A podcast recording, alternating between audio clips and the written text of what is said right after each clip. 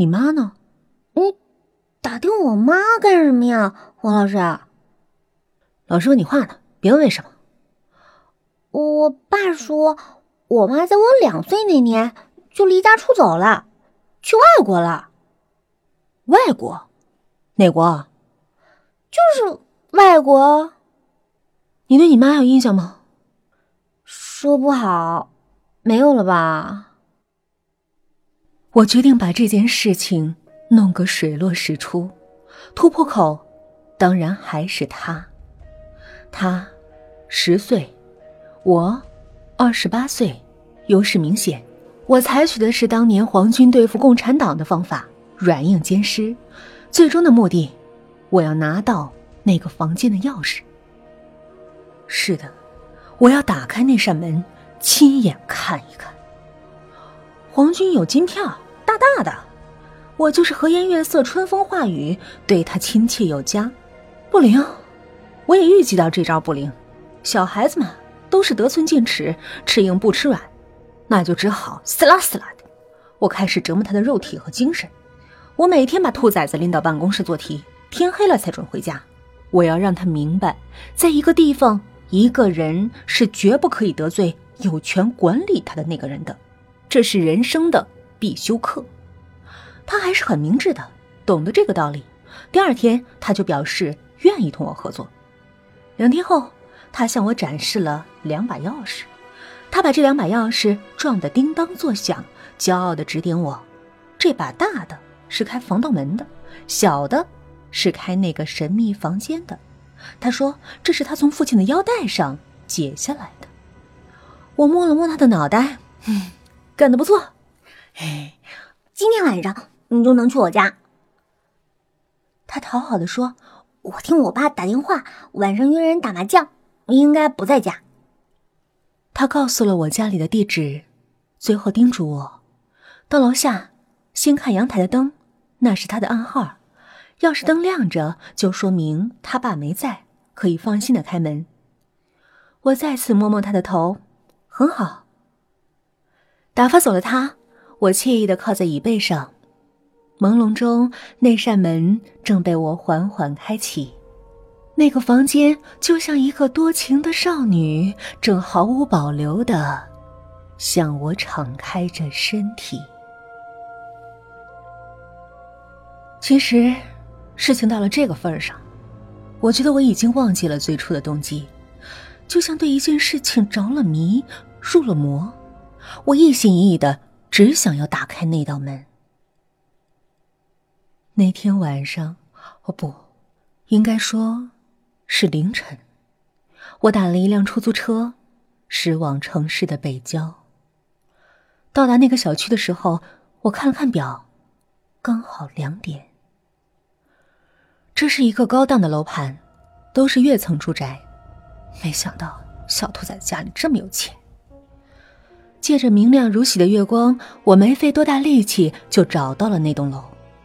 阳台上果然亮着灯，核对了门牌号，我掏出那把防盗门的钥匙，慢慢插入锁孔。随着一声清脆的声响，门开了。客厅里没有开灯，一些家具和电器在黑暗中显得影影绰绰。我轻手轻脚的走进去。心里是兴奋与紧张混杂交织的感觉。我摸索着往里走，可就在这时，黑暗中的一架长沙发上竟然慢慢坐起了一个人。我的头发根炸了一下，有转身逃走的冲动。王老师，他说话了，是个脆生生的童音。啊。我舒了口气，一颗心这才算是落回了原位。那个房间在哪儿？他伸出手，指了指一个方向。我望过去，依稀看到黑乎乎的一扇门。我的心跳得更加激烈了。那把钥匙已经被我手心的汗水弄得滑溜溜的。我走过去。现在，我已经站在那扇神秘的房间前了，跟答案，跟真相，只隔了一道木门，就如同一个秘密被覆盖在一块黑布下面，我轻轻一揭，它就会呈现在眼前。我把钥匙插进锁孔，弹簧弹动了一下，开了。我缓缓的拉开了那道门，门里面仍是一片黑暗，更黑的黑暗。看样子不是没有窗户，就是拉了厚厚的窗帘。我甚至看不到月光透过帘布的痕迹。这个房间。就像一个密不透风的箱子，我深吸了一口气，伸手在门口的墙壁上摸索起开关来。可就在这时，我听到房间里传来了一个沉闷而粗粝的声音：“谁？”紧跟着，灯光铺天盖地的亮起。在这刺眼的明亮中，我看到了一张硕大的双人床上，一男一女正将坐未坐的欠着身，一脸惊惶错愕的望着我。虽然女的将被子掩在胸前，但从她光滑的肩膀来推断，假若没有这床碍事儿的被子，这场景一定很香艳。但是，有些什么地方似乎不太对劲儿。那个女人看起来，怎么？怎么？天崩地裂！我感到胸膛里一座火山瞬间爆发了，冲天的灰烬遮天蔽日，飘飘洒洒覆盖住了我的大脑沟回和我的视野。身后有人拉了拉我的衣襟，回头，是我的学生孟磊，他的一只手直直伸向我。捏着一把水果刀的刀尖儿，刀柄朝向我，那是一个便于我接过的姿态。他含笑朝我点点头，眼睛里亮闪闪的说：“没错，就是石老师。”我用全身最大的力气握住了刀柄，朝着那架大床猛扑了过去。事实上，我谁也没杀成，正因为我谁也没杀成。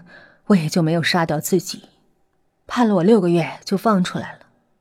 当然，我也做不成老师了。他们说我心理上有些问题，本来就不应该让我做老师。我是一条漏网之鱼。那个孩子太聪明了，他十岁，我二十八，但还是被他给玩了。出狱后，我专门找过他一次，我想知道究竟。在校门口一个小冷饮店里，他焦急的端详了我一会儿，挖了勺草莓冰淇淋放在嘴里，大度的说：“哼，那就告诉你吧。关于那篇作文，他声称是真的。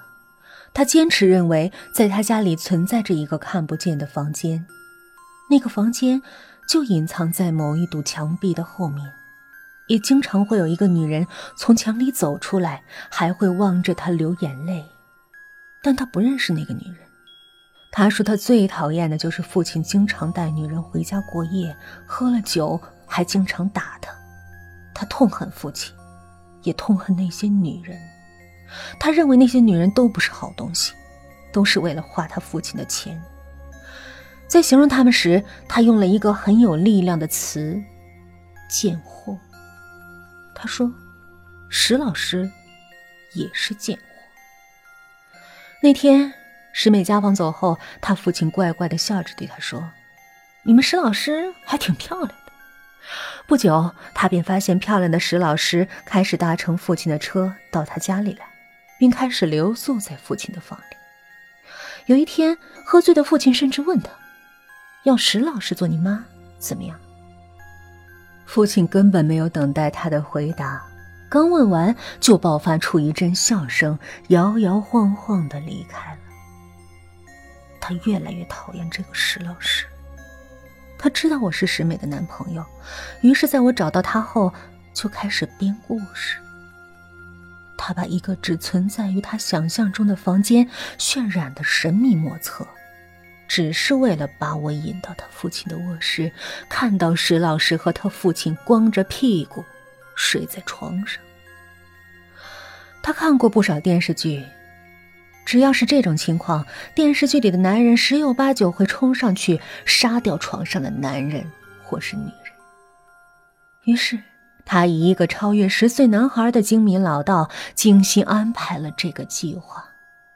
然而，结果却令他非常失望。他适时的递上了锃亮的水果刀，可我呢，连一个人都没杀掉。反而被他赤身裸体的父亲打得倒在了地上。他撇了撇嘴，轻蔑的对我说：“你也太窝囊了。”我窝囊不窝囊，我已经不在乎了。我甚至有一点感激我的窝囊，否则我怎么会有机会在这个晴朗的夏日，坐在冷饮店的小桌前，一口口的往嘴里放冰爽润滑的奶油呢？石老师和我爸要结婚了，你知道吗？他舔着勺子问我，我没有回答他。我站起身，付了账，再一次摸摸他的头，走进了街上的人流。路过一个报刊亭，我停下来买了一本杂志，坐在阴凉处，读完了它。在里面，读到了一个故事：一个男人杀掉了他的妻子，把他的尸体。砌进了厨房的墙里。外国，他真的去外国了吗？